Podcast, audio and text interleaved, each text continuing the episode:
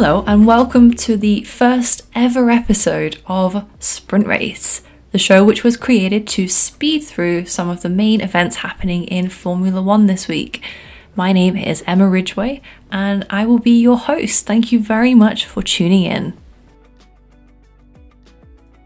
Now, after a long, cold winter for many of us, there was really only one thing that we've been looking forward to, and that is, of course, the launches. McLaren kicked off the proceedings this year with the launch of the MCL 35M, the biggest change obviously being the new power unit, which will be supplied by Mercedes for the first time since 2014. McLaren pretty much set the tone for the whole remote launch experience this year, and they did this by including a lot of interactions with fans virtually. This was mainly done through a huge video wall, which was running throughout the launch show directly behind Ricciardo and Norris. Some of the fans were even given the opportunity to ask the drivers questions live, which I thought was a really nice way of adding participation. It's actually very rare that we get to see these kind of live questions from the fans in this way. I know that the Paddock Club do this, but it's not something that everyone gets to see or do, so I really appreciate that they did that. If anything, I was surprised that more teams didn't do this. Whilst the idea of audience participation and doing a live broadcast is risky, to me it showed the confidence that McLaren have in their production and their marketing team, and they're clearly not afraid of things going wrong either. Instead, most of the teams tended to stick to quite a predictable launch format, including interviews with the team principal, some high quality videos, and then finally a chat with the drivers in front of the new car. McLaren did this too, but I really thought the live stream was a nice touch. One notable thing about McLaren's car this year is the addition of the letter M. If you remember, last year their car was called the MCL 35, and with this one being the 35M, it suggests that they're holding off on any big development changes until the new rules come into force.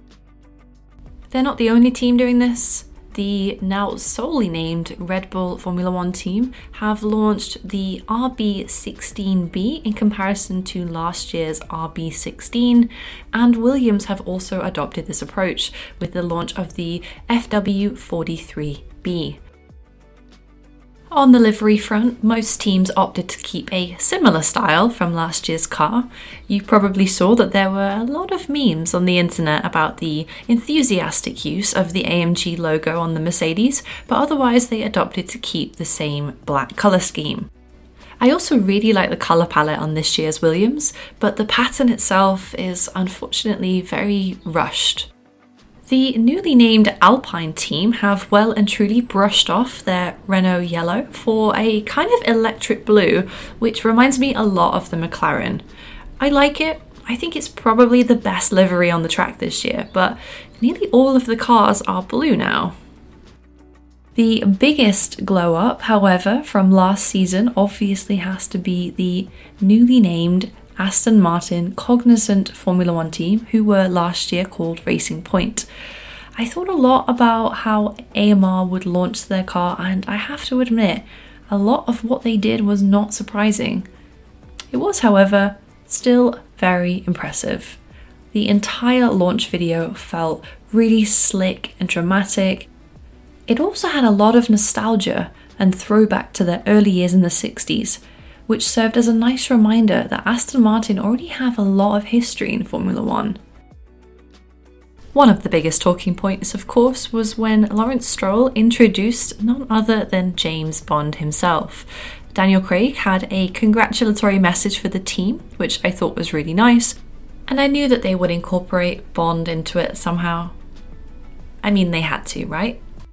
And whilst I loved the pink cars of Racing Point, because they were unique, they were easy to spot. Of course, it was always going to have to change with a rebrand. Given the colour palette that they have, though, it was always going to be very difficult for them to get the livery wrong. And sure enough, I really like the AMR 21. The primary racing green, which the drivers are also wearing for their suits, will look incredible on the merchandise, and I have no doubt that they will sell a lot of it as a result. Overall, the tone set by the launches this year is indicative of the times that we are in right now. Hindsight is a wonderful thing, and unfortunately for me, looking back at last year's launches, they haven't aged well. Where last year they had a live Q&A on stage with an audience and in some cases I even remember there being an orchestra to introduce some of the cars. This year feels a lot more scaled back, stripped down and clean. F1 have definitely learned their lessons from last year's debacle in Melbourne. They even spent the rest of 2020 demonstrating how seriously they've taken this pandemic. And it's good to see that the launches are reflecting this on the whole. Will it continue? I'm not sure. But I hope we get to see even more teams breaking down that wall between themselves and the fans, much like McLaren did for their Q&A. That is all for this episode. Next up, we have pre-season, which takes place in Bahrain from the 12th to the 14th of March, away from its usual home in Barcelona. If you liked this, then please subscribe. I will be giving my thoughts and summaries in the run up to the season opener, which is also in Bahrain on March 28th. Looking forward to it and see you next time.